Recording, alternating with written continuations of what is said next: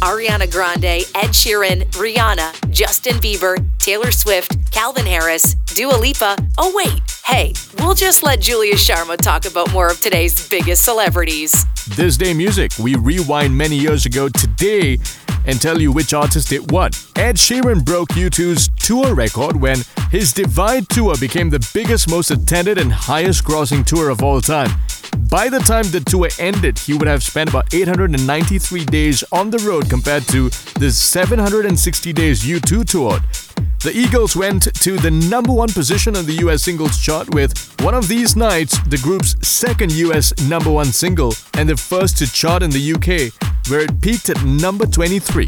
Elvis Presley was at number one on the UK singles chart with A Wonder of You, his 16th number one. The Doors started a two week run at number one on the US singles chart with Hello I Love You, the group's second US number one. The Doors got eight top 40 US hits from 67 to 71. On Air with Julia Sharma returns in a moment with more of today's biggest celebrity news. Follow us on all of our social media handles.